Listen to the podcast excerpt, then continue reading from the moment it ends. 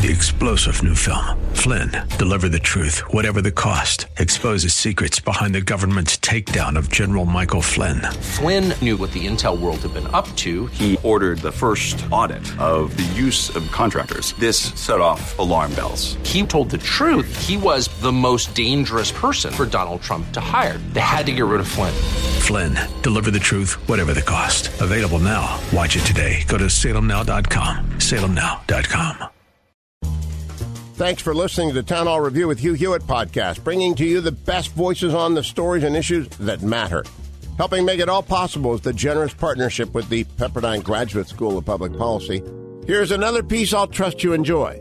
It is a delight to welcome back to the airwaves an old friend of mine and a great and important scholar and voice on some of the most important issues of the day, and that is Steve Emerson, the founder and executive director of the Investigative Project. You can uh, go to their website for more information. Easy enough, investigativeproject.org.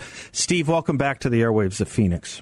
Good to be with you, Seth. Steve, I was just reflecting before we called you how long I have been following you. And the first time I met you was in Phoenix in 1985 with your American House of Saud book. That's what 33 years ago, something like no, that. No, don't remind me, God Almighty. yes, I have I have known and been a follower and and student of yours for that long. So, and it's good to talk to you and catch up with you again. So many issues surrounding um, surrounding the things that uh, we both care about and uh, this issue of Ilhan Omar, and it is is an issue, has uh, has been perplexing me for a long time. Her comments, her statements, her tweets, the coddling by the Democratic Party of her, and the pushback against any criticism, legitimate criticism of her uh, point of view. Most recently, uh, you guys uh, at the Investigative Project uncovered a tweet she had, which was a, a Blame America First tweet about uh, the Black Hawk Down incident. I wonder if you might say a word or two about that. Sure. I mean, it's it's, it's typical of her ideological bent against the United States. Uh, back in 1993, the United States was involved in, in the Battle of Mogadishu um, in Somalia uh, we we had to go in because uh, on on a humanitarian mission because of warlords who had taken over the city uh, and were killing uh, civilians indiscriminately uh, and were actually attacking humanitarian missions. So the U.S. sent in a inserted a mission of Delta and and Rangers, um, and actually they were attacked um, by uh, a warlord, uh, Mohammed uh, Aidid, um, and uh, 19 of our of our soldiers were were slaughtered. Uh, some of them actually butchered in the streets of Mogadishu. Um, and it was a humanitarian mission uh, that was actually authorized by the United Nations. Um, a tweet was uh, issued by um, a, a veteran of that war um, who basically re- reminded just you know in uh, in 2017 basically uh, reminiscing about the fact that this was a, a butchering of uh, 19 American soldiers one of the largest uh, number of American soldiers to be killed on a humanitarian mission in one day. Um, and uh, Ilhan Omar uh, um, responded in a tweet basically saying uh, uh, select her tweet she responded by saying in 2017 that uh, he forgets to mention the thousands of Somalis killed by American forces that day. As if we were the criminal as if we were the wrongdoer as if America if, was to blame here. Hashtag not today's Satan. That is so weird not today's Satan as if we're the great Satan right? as if we were Satan. Right. And one there were not thousands of Somalis killed. Number two, uh, at most, there were maybe several hundred killed, and and two, those that were killed were operating on behalf of the warlord who were actually trying to, who were killing Somali citizens and killing Americans. They could have walked away. They didn't have to be involved in killing Americans and killing Somali citizens. Uh, they were terrorists. Uh, that's the definition of a terrorist: kill, kill, killing civilians for the sake of killing them. Um, and uh, all she did was basically accuse the United States of being Satan-like and killing and exaggerating the number of Somalis who were killed that day, uh, as if they were innocent, uh, and that, which they weren't, um, which was typical of her uh, ideological bent. Again, of blaming America um, uh, and siding with terrorists. Yeah, that's what done, that's what I don't understand because this was an example, yet another example of the multiple number of times U.S. armed forces have been called on to go into a Muslim country to help Muslims. She sees America as the problem. I mean, you know, any number of times, I, I think almost exclusively when we deploy in the last 20 years, our military, it's been on behalf of other Muslims. And yet she turns it on the United States as if we're, in her words, Satan. Right, she turned the whole thing around as if we were the evil ones who were invading uh, just in an attempt to slaughter Muslims. But in fact, it was an authorized mission, a humanitarian mission to rescue Somali citizens. She herself was rescued and came to the United States right. because of American intervention. Right. Right. Um, and that's the irony here. And yet she accused the United States uh, uh, Army, uh, uh, armed forces, of being the ones who uh, intervened to kill Somali citizens uh, just for the for the hell of it. Um, again. It, it, it's as typical of her of her of her previous tweets basically uh, minimizing Islamic terrorism, uh, blaming America, uh, being anti Semitic in her other tweets. And as you correctly pointed out, um, no one in the Democratic Party has been willing to challenge her. Not one person, not one Democrat at all. No one in leadership, no one at all in the regular uh, uh, party structure has been willing to say, You're wrong, Congresswoman Omar. Um, they refused to even do that after she had made anti Semitic comments. There, there was a proposed resolution in the House of Representatives, and it was uh, for her blatant anti-Semitism. I mean, a case of anti-Semitism, and yet uh, they took her name out of the resolution so they wouldn't have to name her as being a perpetrator of, of anti-Semitism. Uh, so the Democrats have have basically, uh, you know, as I say, blood on their hands. Um, they've been protecting her.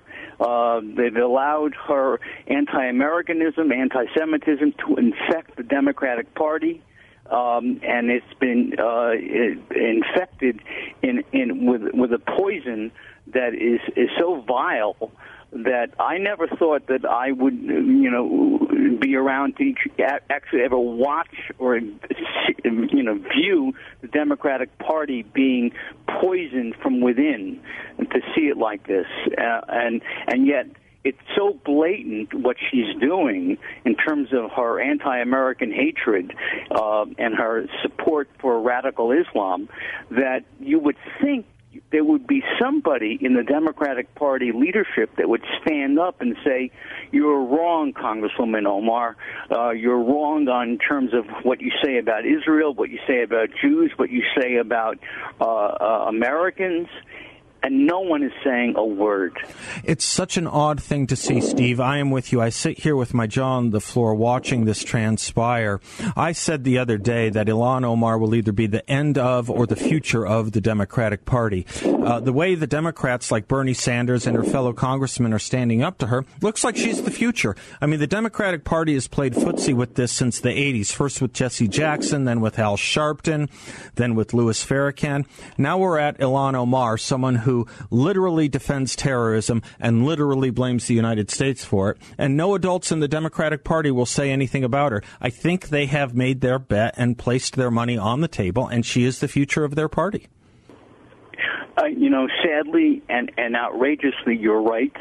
um, and and it's it's they're, they're becoming uh, they're transforming themselves into the UK Labour Party. Yeah which which has become a a, a poisonous anti-Semitic, anti-Western uh, uh, uh, uh, political party in in the United Kingdom, um, led by uh, you know a notorious anti-Semite Jeremy Corbyn. Um, they, and we're following quickly in their footsteps by the silence of the Democratic leadership.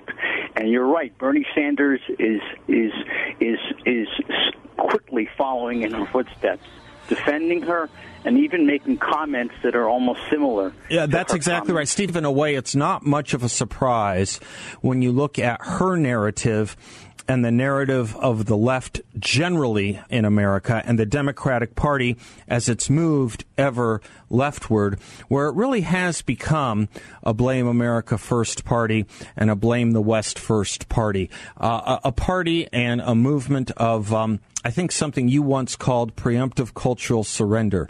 Uh, we have given in, we have given in to the narrative of our enemies. At least one of our major political parties has, and they don't know really how to come out of it because they like that narrative. They like the narrative that the rest of the world good, America bad. Unfortunately, uh, the rest of the world includes the kinds of people Ilhan Omar plays footsie with. Isn't that right?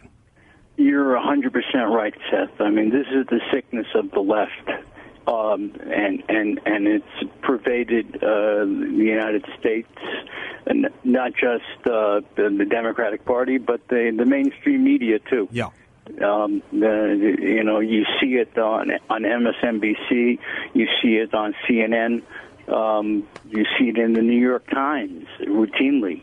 Uh, New York Times, uh, the, uh, you know, just last week defended uh, BDS and boycott, divestment, uh, sanction movement. Uh, that's the movement to destroy Israel.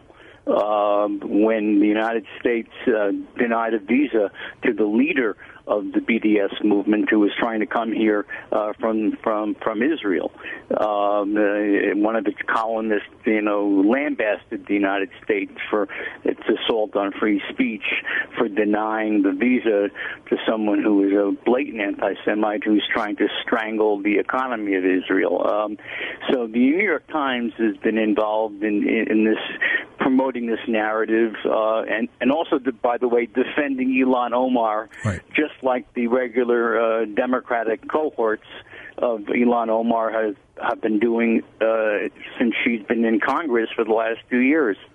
Of course, Steve, this narrative of hers, this narrative of the radical left that backs her up, it couldn't operate in a vacuum where the thought that radical Islam is not a threat didn't exist. In other words, Americans have become pretty numb, I think, or uh, if you will, have fallen asleep on the threat of radical Islam. And when you're asleep on that threat, a voice like hers may not shock as many people as it would have, oh, I don't know, in 2002, 2003. But the threat has not gone away, has it? I mean, we don't need Sri Lanka to remind us that the threat is big and out there and in here too, isn't it, Steve?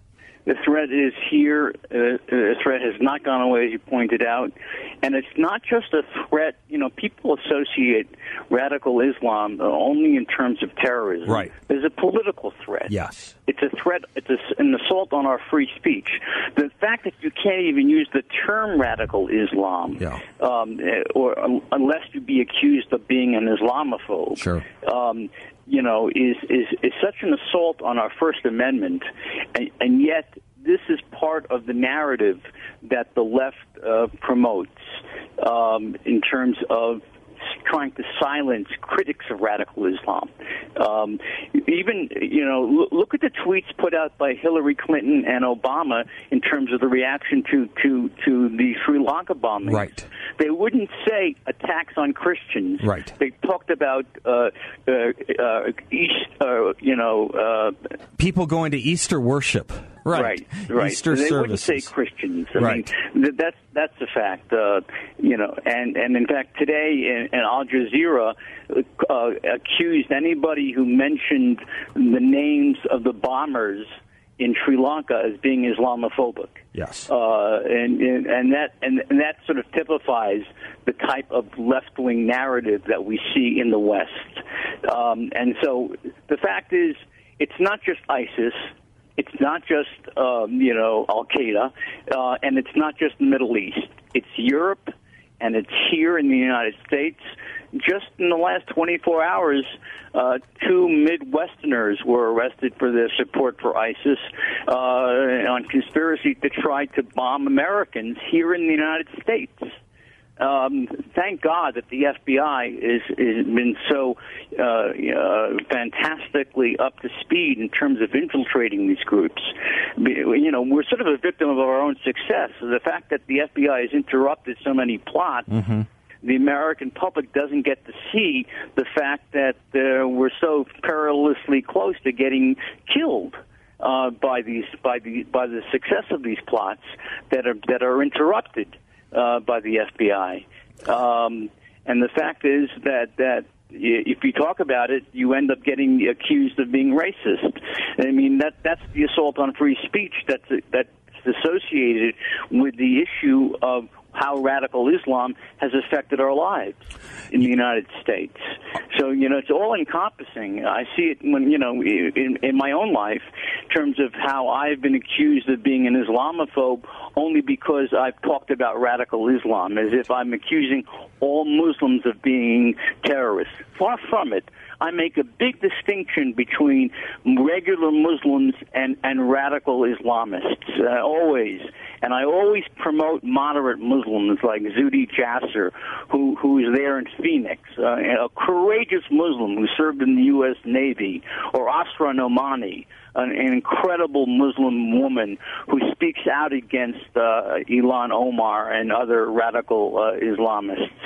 So, so there, there, are, wonderful Muslim uh, spokespersons who are courageous and moderate that need to be promoted and are out there. And, uh, you know, unfortunately, Seth, they're dismissed by the mainstream media as if they're quote Uncle Toms. Yeah, it's a weird thing. It, it's such a weird thing. They denounce the Zuhdi Jassers of the world. He's a regular guest host of mine and a dear friend. He is, uh, you know, he's he's denounced by the mainstream media as an Islamophobe in such an odd way. When we are the ones who put the word radical in front of the word Islam, uh, we are making the distinction. We clearly are the ones making the distinction, and they don't want to hear it because they don't want to see it. And what is it they don't want to hear and see? They don't want to hear and see that there is a strain in Islam, radical Islam, that will commit terrorist acts and does want to put the United States asunder. Um, I suppose if they can wipe away those who are the truth tellers, they never have to confront the truth. We have about 20 seconds left, Steve.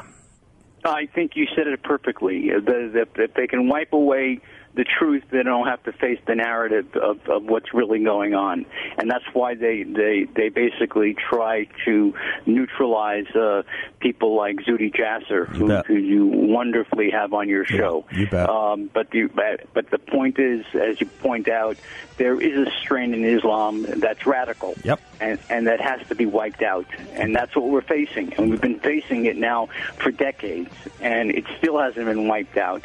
And it's, it, the Have been facing it since uh, their, the creation of the state back in 1948.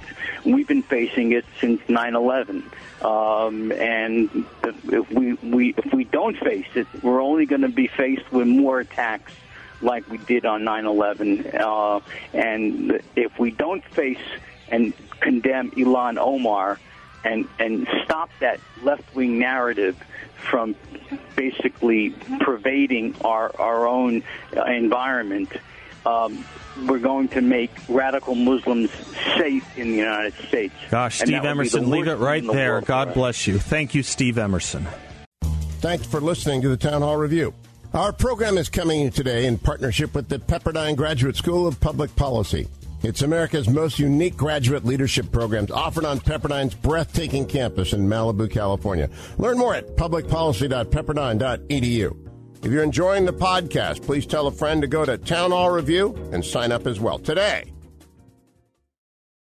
Three star general Michael J. Flynn, head of the Pentagon Intelligence Agency, knew all the government's dirty secrets. He was one of the most respected generals in the military. Flynn knew what the intel world had been up to, he understood its funding. He ordered the first audit of the use of contractors. This set off alarm bells. The explosive new documentary, Flynn, Deliver the Truth, Whatever the Cost, uncovers the facts behind this scandal. Flynn told the truth. He was the most dangerous person for Donald Trump to hire. I find out the worst enemy that I'm going to face in my life is right here in America. They took my assessment and they wanted me to change it. And I was like, I'm not changing it. They had to get rid of Flynn. With in depth interviews, archival footage, and never before seen personal records of the man behind the headlines. I just felt like I was drowning. Flynn, deliver the truth, whatever the cost. Available now. Watch it today. Go to salemnow.com. Salemnow.com.